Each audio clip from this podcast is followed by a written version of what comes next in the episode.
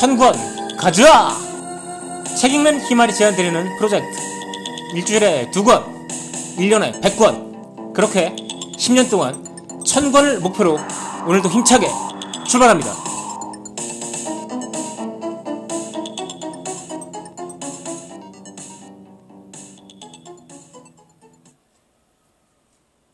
안녕하세요. 책 읽는 희말입니다. 천권 가져와. 오늘은 주경철의 그해 역사가 바뀌다라는 책을 소개해 드리도록 하겠습니다.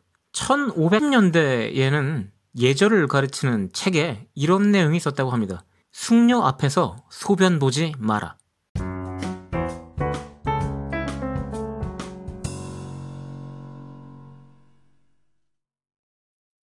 자, 이 책은 제목에서도 알 수 있듯이 인류 역사에서 결정적 변곡점으로 작용한 몇 개의 연도를 제시하면서 그 당시에 어떤 사건이 일어나는가 이걸 고찰합니다. 정확하게 4개의 연도를 제시하는데요. 콜럼버스가 첫 항행을 한 1492년, 서양이 동양을 드디어 넘어선 1820년, 그리고 인류가 자연을 통제하게 된 1914년, 그리고 인류 역사상 최악의 전쟁이 끝난 1945년입니다. 저자는 전 세계에 자신의 문화를 퍼뜨린 유럽의 정신적 자질을 파악하기 위해서 1492년 콜럼버스를 관찰합니다. 다음에는 서양이 동양을 넘어선 1820년을 고찰하면서 어떻게 그런 역전이 일어났는가를 얘기를 하죠. 그 다음에는 도도새와 나그네 비둘기를 전멸시킨 인간의 파괴력에 대해서 생각을 해보고요. 이게 바로 1914년, 즉 인류가 자연을 통제한 해고요. 네 번째로는 두 차례 걸친 세계 대전이 과연 인간 본성에 대해서 무엇을 말하는가? 인간이 정말 나아지고 있는가? 인류 역사는 어느 방향으로 나아가고 있는가를 야구합니다. 자, 네 개의 연도가 제시됐지만 저자 주경철 교수의 질문은 최후의 하나, 네 번째 질문으로 귀결된다고 생각합니다. 즉, 인류의 역사는 어느 방향으로 가고 있는가? 인류는 진보하고 있는가? 이 얘기를 하고 있는 거죠. 자, 거기에서 즉 인류는 평화의 존재가 될 것인지 아니면 야만으로 다시 회귀하고 있는 것인지가 핵심이 되겠습니다. 자, 수많은 나라들이 두 편으로 갈려서 싸우고 중국에는 역사상 존재한 적도 없던 원자폭탄이라는 새로운 무기에 의해서 끝이 난 제2차 세계대전은 아주 큰 충격을 사람들에게 안겨줬습니다. 이걸 보면 인류는 평화를 향해서 진보해온 게 아니라 오히려 더 야만적으로 바뀌어버린 것 같죠. 갑자기 역사가 뒤집힌 것 같은 느낌이 듭니다. 인류는 역사상 그 어느 때보다도 더 폭력적인 존재로 바뀐 걸까요? 6년 정도 벌어진 세계 제 2차 대전으로 무려 5,500만 명이 전사했습니다. 이건 뭐 끔찍합니다. 13세기 거의 당시 문명 세계 전체를 갖다가 전쟁으로 몰아넣었던 징기스칸이나 아니면 페스트균을 앞세워서 아메리카 원주민들을 갖다 싹 거의 다 절멸시킨 그 스페인 정복군도 이 정도로 대대적인 학살을 벌이진 못했죠. 이러고도 우리가 우리 자신, 현재, 우리 현대인을 문명하는 존재라고 말할 수 있을까요? 자, 대다수의 사람들이 평화로운 현대인이라는 개념에 고개를 흔들 때 캐나다 출신 심리학자 스티븐 핑커는 그래도 인류는 평화를 향해 진보하고 있다라고 주장을 합니다. 자, 이 사람이 쓴 책이 그 유명한 우리 본성의 선한 천사라는 책입니다. 자, 그럼 근거가 있느냐? 있습니다. 2차 대전에서 5,500만 명이 죽은 건 사실이지만 사망률로 따져야 된다는 게 바로 스티븐 핑커 교수의 지적입니다. 사망률을 감안하면 역사상 최악의 전쟁은 8세기에 중국에서 일어난 안녹사는 아닙니다. 3,600만 명이 사망했습니다. 엄청난 거죠, 사실. 당시 인구를 생각하면. 2차 대전이 5,500만 명입니다. 그런데 이걸 20세기 중반 인구, 그러니까 1945년 2차 대전과 같은 선상에 놓고 환산을 하면 4억 2,900만 명이 죽은 셈이라고 이야기를 합니다. 사망률로 따지면 그렇다는 거죠. 자, 인구 비율을 감안해서 순위를 매겨보면 세계 제2차 대전은 겨우 9위에 해당합니다. 그럼 폭력성은 도대체 왜 줄어든 걸까요? 핑커는 독일 사회학자인 노르베르트 엘리아스라는 사람이 쓴 문명화 과정이라는 책을 소개하면서 그 책을 통해서 인류의 폭력성이 줄어든 그런 과정을 설명을 합니다. 자, 이 책은 인류 역사를 통해 예절이 어떻게 진화했는가를 설명합니다. 예절이라는 것은 결국 폭력성이 감소하는 방향이라는 거죠. 예절이란 우리가 우리의 육체를 맘대로 하지 않는 것입니다. 따라서 예절의 발달이란 우리가 육체성이라든가 욕망, 욕망이라든가 폭력성이라든가 하는 우리의 어떤 야만성으로부터 멀어지는 걸 이야기합니다. 엘리아스에 따르면 13세기 예절서에는 식탁보로 코를 풀지 마라. 식사 중에는 코를 쑤시지 마라. 이런 내용이 나옵니다. 자, 1530년 나온 예절서에는 이런 이야기가 있다고 합니다. 소변이나 대변을 보는 사람에게 인사하지 마라 라는 구절이 있습니다. 무슨 얘기인가요? 그 당시에는 길을 가다가 그런 사람을 만날 확률이 꽤 있다는 얘기겠죠? 1560년에 나온 예절서엔 이런 말이 있습니다. 고기는 오른손으로 먹되 점잖게 세 손가락으로 먹어라. 라고 씌어 있다고 합니다. 무슨 얘기냐고요? 세 손가락으로 고기를 먹는 게 점잖다는 얘기입니다. 손으로 식사를 했다는 얘기죠. 18세기가 되어서야 예절서에 고기를 먹을 때 포크랑 나이프를 어떻게 쓸 것인지에 대한 얘기가 나온다고 합니다. 자, 시작할 때 말씀드렸던 이야기. 숙녀들 앞에서 소변을 보아서는 안 된다라는 구절이 1570년 책에 나온다고 합니다. 지금 저런 행위를 하면 범죄자가 되죠. 1729년 책에도 이런 얘기가 나옵니다. 여행 중 부득이 다른 사람과 한 침대를 사용하면 다른 사람과 몸이 닿을 정도로 가까이 자지 마라. 하물며 다른 사람 가랑이에 다리를 넣지 마라 라는 내용이 나옵니다.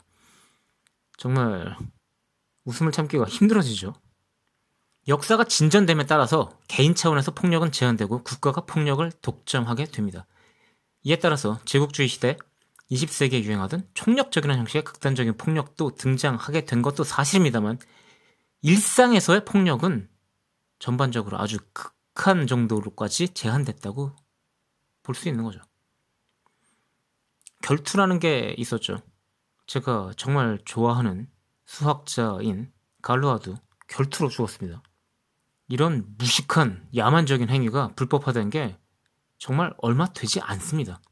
자, 이와 더불어서 저자는 많은 사람이 지적하는 평화의 또 한 가지 열쇠는 교역이라고 이야기합니다. 당연하죠.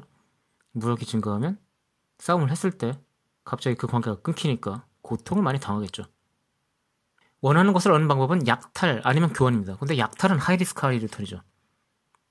사소하게 물건 좀 갖고 싶다고 목숨 걸기가 힘들어지니까 결국은 어, 교환이라는 수단을 선택하게 되고 어, 그런 차원에서 생각해 보면은 2차 세계대전이 끝나고 나서 세계 각국이 모여서 가트니, IMF니, IBRD니 하는 걸 만든 그런 선택 이게 상당히 수긍이 갑니다. 그런 교훈을 실천한 거라고 봐야겠죠. 그렇다면 인류는 야만으로부터 멀어지면서 좀 더 평화로운 존재로 다시 태어나고 있는 것 같습니다. 다음은 1492년 콜럼버스를 한번 살펴보겠습니다. 저자 주영철은 이런 어떤 혁신을 일으키는 혁신가의 자질, 그건 어떤 게 있는가를 콜럼버스라는 사람을 통해서 보여주겠다고 합니다.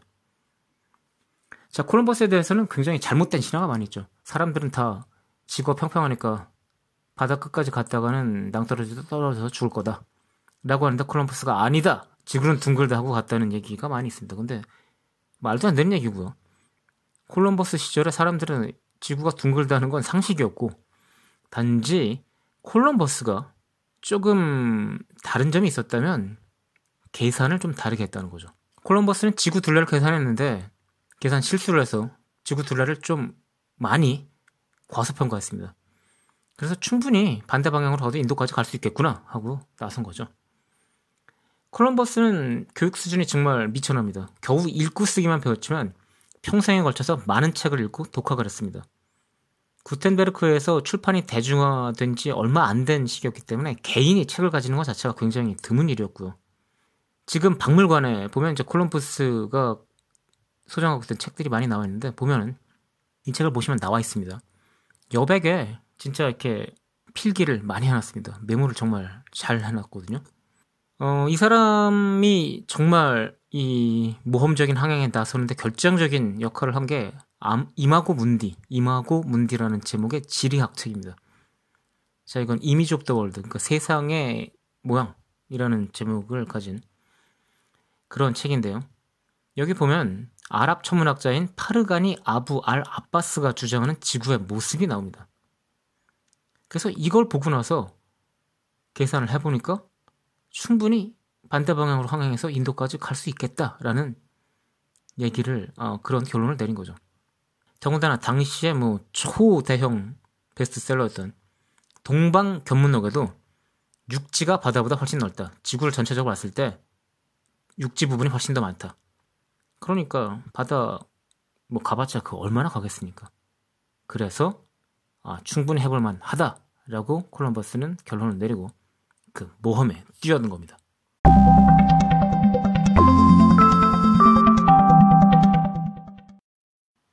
계산 결과 그동안 항행하던 방향의 반대 방향으로 가도 인도에 다다를 수 있다라는 결론을 얻은 콜럼버스는 당연히 투자자를 찾아 나섭니다. 자, 계속 실패했지만 끈질기게 노력한 결과 결국 카스티아 왕국의 이사벨라 여왕이 그의 후원을 자초하게 되죠. 자, 저자 주경철은 이렇게 얘기합니다. 이사벨라 여왕이 콜럼버스한테 투자한 건 오늘날 벤처 기업에 투자하는 벤처 투자자 같은 느낌이었을 거있어 성공 확률은 아무리 생각해보면 낮다. 하지만 만약에 성공한다면 대박이다. 라고 생각하고 그 정도 돈 버린다. 라고 생각하고 투자를 했다는 거죠. 자, 계속해서 이야기를 하는데 콜럼버스에 대해서 좀 재밌는 얘기가 나옵니다. 콜럼버스는 단지 부와 명예를 얻기 위해서가 아니라 신앙심 그리고 사명감 때문에 모험에 나섰다고 이야기를 합니다. 콜럼버스는 예수의 재림이 얼마 남지 않았고 그 예수의 재림에 자기가 결정적인 역할을 할 역사적 사명을 띠고 태어났다고 생각을 합니다. 그래서 점성술을 이용해서 예수의 재림이 언제 도래할지 계산을 했습니다. 그래서 그의 계산에 따르면 무함마드의 시대는 693년을 버티지 못한다 라고 결론을 내립니다. 자, 무함마드의 시대가 693년을 버티지 못한다 라고 한 시점에서부터 생각을 해보면요. 이게 1492년이니까 693을 더하면 2185년이죠. 100 한 70년? 170년 지나기 전에 예수님이 내려오시겠군요. 또 하나 특이한 점을 또 보면요. 콜럼버스의 제3차 항행은 다른 세 차례의 경우와는 달리 굉장히 남쪽으로 많이 치우쳐서 내려가는데 그 이유가 뭐냐 하면 이교도와의 결전을 위해서 금을 찾아야 된다라고 생각을 했다는 겁니다. 자, 그래서 평소에 가던 방향이랑 굉장히 다른 이상한 방향으로 가서 이 3차 항행 때 콜럼버스는 죽을 뻔했다는 거죠. 그 정도로 이 사람은 자신에게 맡겨진 어떤 신앙적인 사명 그거를 굉장히 중요하게 생각했다는 거죠. 자, 하지만 진짜 무엇보다 콜럼버스한테 우리가 배워야 될 건 이 사람이 끊임없이 배우고 공부했다는 거죠. 아주 기초적인 교육밖에 받지 못, 어, 받지 못했지만 책을 소유하고 책에 나름대로 메모를 하면서 여러 가지 계산도 해보고 정말 열심히 공부한 사람이라고 생각합니다. 저자 주경찰에 따르면 이런 사람은 바로 예외적 정상이라고 합니다. 아주 예외적인 사람이라면 그 사람은 너무 특이해서 사회에서 배척당할 텐데 그런 사람이 아니고 예외적 정상. 거의 모든 측면에서는 정상인데 아주 특별한 부분 한 부분만 예외적인 사람이면 사회에 발을 디딘 채로 혁신을 불러일으킬 수 있다는 거죠. 그런 사람의 예가 스티브 잡스라고 주경철은 이야기를 합니다. 천권 가자. 오늘 주경철의 그해 역사가 바뀌다라는 책을 소개해 드렸습니다. 그 중에 저는 이제 1492년과 1945년 두 개의 해를 소개해 드린 건데요. 나머지 두 부분도 재미있습니다. 어떻게 서양이 동양을 이겼는지, 그리고 어떻게 인류가 자연을 단순히 이기는 정도가 아니라 통제하에 넣을 수 있었는지 굉장히 재밌는 이야기가 나오고요. 이 책은 별 다섯 개 만점을 아주 확실하게 줄 수 있는 책입니다. 주경철의 책을 그래서 제가 다른 책들도 읽게 만드는 그런 계기가 된 책이었는데요. 이 책 자신있게 추천드리면서 오늘 책 읽는 힘을 접도록 하겠습니다. 다음 시간에 또 뵙겠습니다.